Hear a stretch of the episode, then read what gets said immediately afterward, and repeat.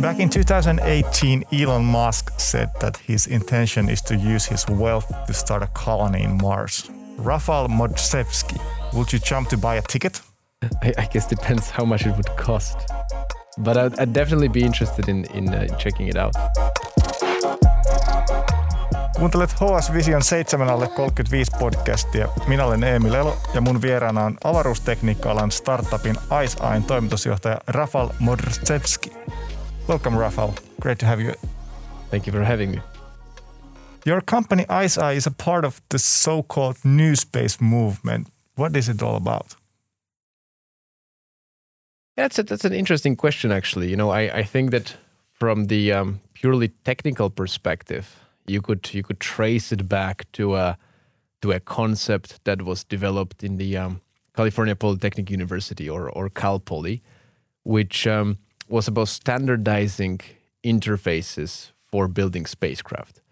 But I, I guess in um, you know more sort of uh, approachable terms, it's about building space systems and especially space missions in a way that's much cheaper and much faster by uh, somewhat playing with the reliability of each single mission that we require from the, the project. So we, we accept a bit more risk, but we drop the cost and amount of labor by orders of magnitude.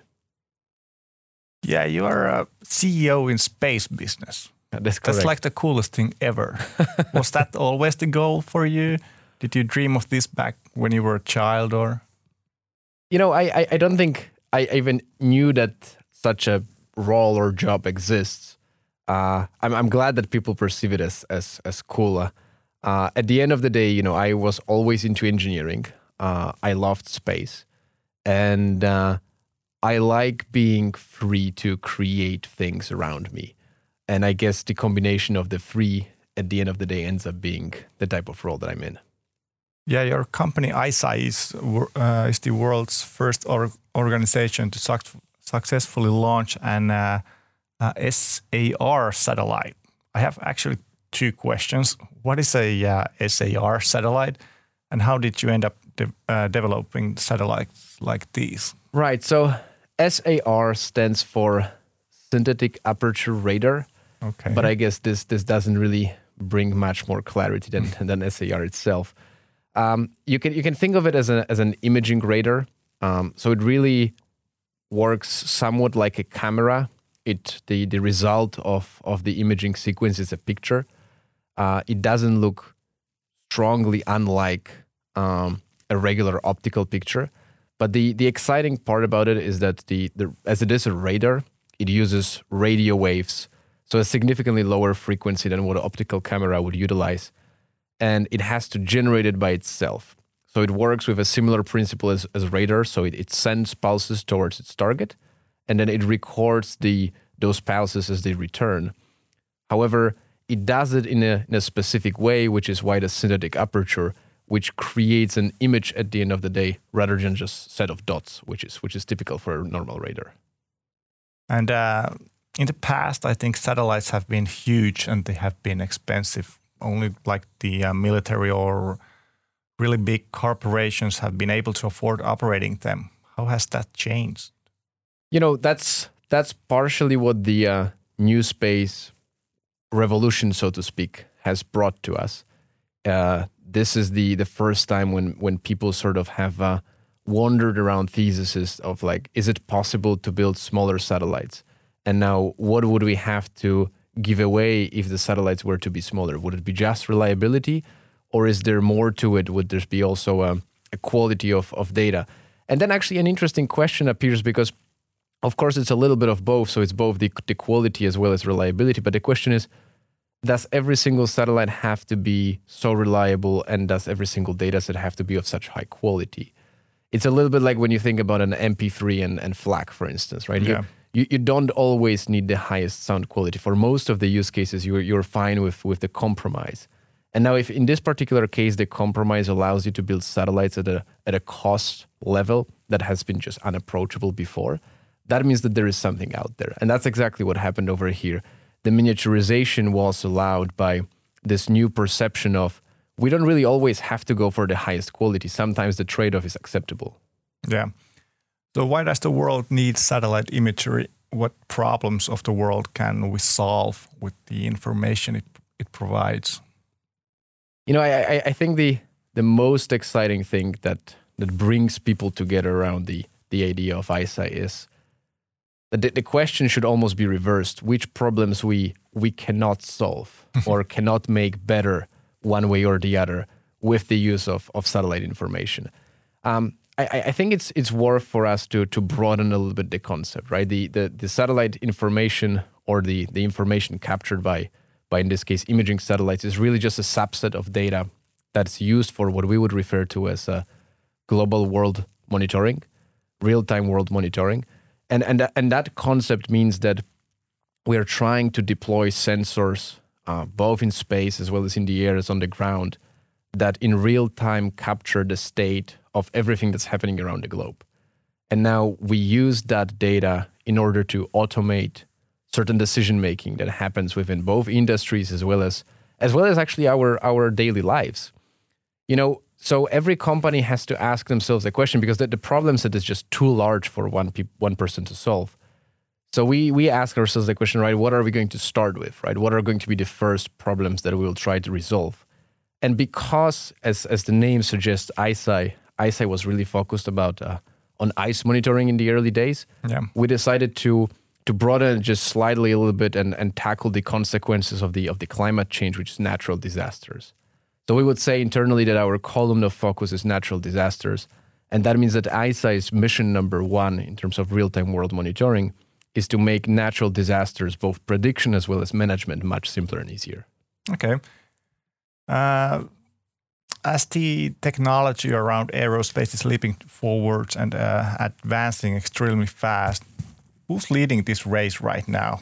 Which countries are the key players? It's, is it still the US and NASA? And so I, I think the good thing is that, you know, with the um, inception of, of new space, there is somewhat of a fragmentation of tasks. And now uh, a single task can be then divided into smaller ones, which, which can be conquered by, by different nations. So it, it doesn't have to be a single nation anymore. Now, if I would look globally, you know, the truth is that still the largest amount of new space startups, especially those advanced ones, they are present in the United States. Yeah.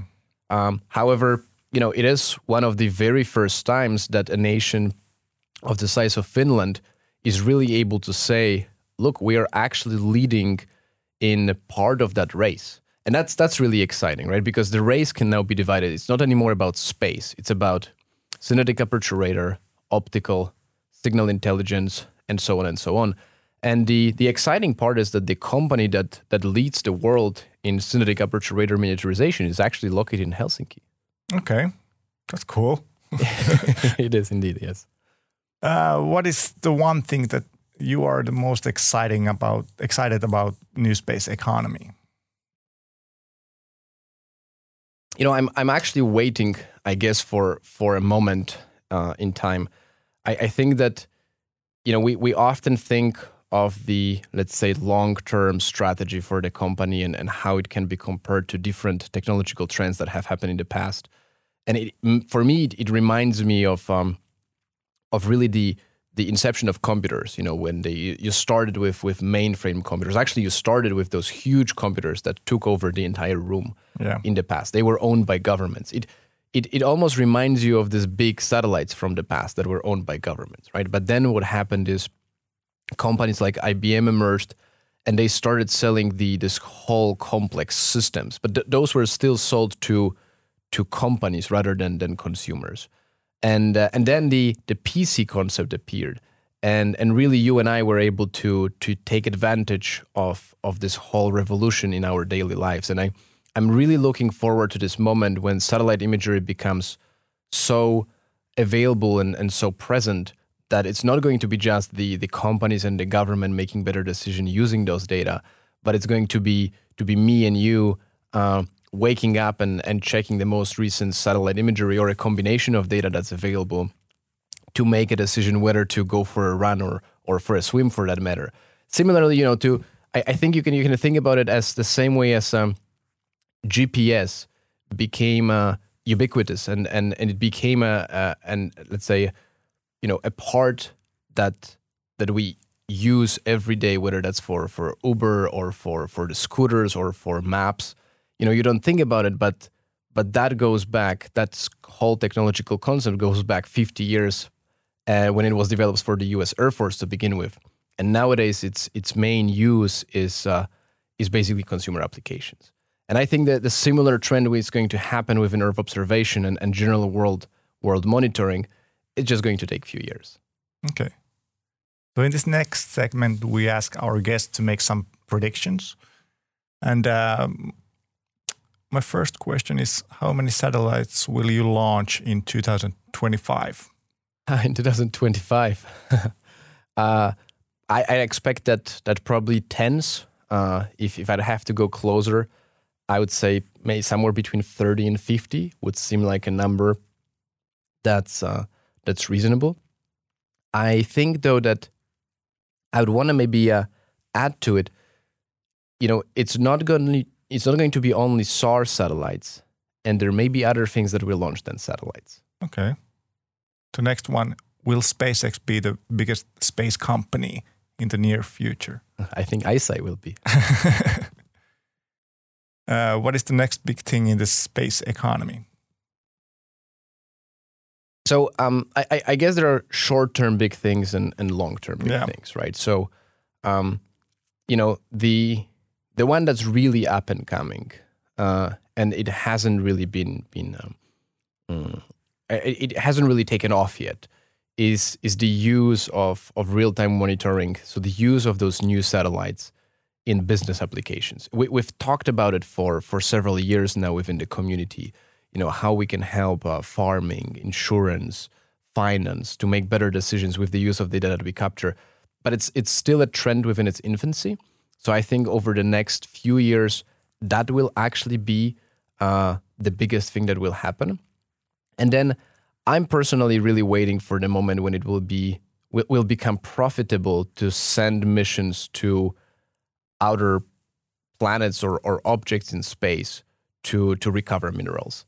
I really think that that's going to be a, another big thing. But I, I I'm assuming that's like a decade away. Okay, then on to some bit more personal questions. Uh, my first one will be easy one. What is your favorite Netflix series? it's a, you know, I don't know whether I, I like admitting it that often, but it is uh, Friends.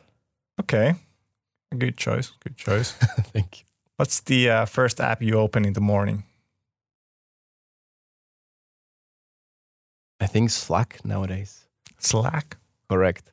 That sounds boring. it's uh, yes, I, I you know, I this is a trend that I, I fight. Uh, I try not to open the the apps which especially bring the messages from from work uh, as the first thing that I, I, I do in the morning. But it's it's still a little bit a little bit out there. Uh, and nowadays, I'm trying to trade it off for for uh, for New York Times. Oh, uh, I, I, guess I'm going to to investigate Helsinki Sanomat after this. Uh, who's the most famous person in your phone book? Now that's a tricky question. Uh, um, you know, I, would have to say uh, Melina, my girlfriend. Okay. Cool. And how much money do you make? Oh, that's uh, that's that's the trickiest one indeed. Yes, they are they are getting harder and harder. Um, you know what? I, I, I feel like I like even to share a little bit with you the the type of culture that we have at ICEYE, and we we look at the um, at the compensation from a perspective of of it matching the needs of people uh, that are being compensated, rather than it being being let's say associated with their with their position or or let's say set of responsibilities. So so we really take into consideration what are people doing in their lives to make sure that that can they can do it happily. Because we we never want money. You know once they work with with an ICEYE we don't want them to to worry about the money. We want them to focus all their creativity and attention on the next big thing within aerospace we don't want them to to be worrying whether whether to uh, to spend an X or, or Y on on something else. So perhaps the, the the easiest way from from you know for me to follow up on this question is to say, by no means I make the most with an ICE. Okay. And the last one, do you have any scars? How did you get them? Um, Broken angle, you you mean actually physical scars? physical scars. Oh, physical scars. Yes, I've got a tons of, ton of those. Uh, I uh, I have about three on my on my on my head. Uh, I I once hit uh, stairs when I was running in primary school. Okay. Then I I've hit a table when I was running in primary school. Uh, You did a lot of running. correct, and most of them captured in primary school. Yes. Okay. That sounds cool. Thank you so much, Rafael. Thank you. Tämä oli HS Vision 7 alle 35 podcast. Toimittajana oli minä, Emil Elo. Leikauksesta ja äänisuunnittelusta vastasi Mikko Peura ja podcastin tuotti Veera Luomaho sekä Tuomas Peltomäki.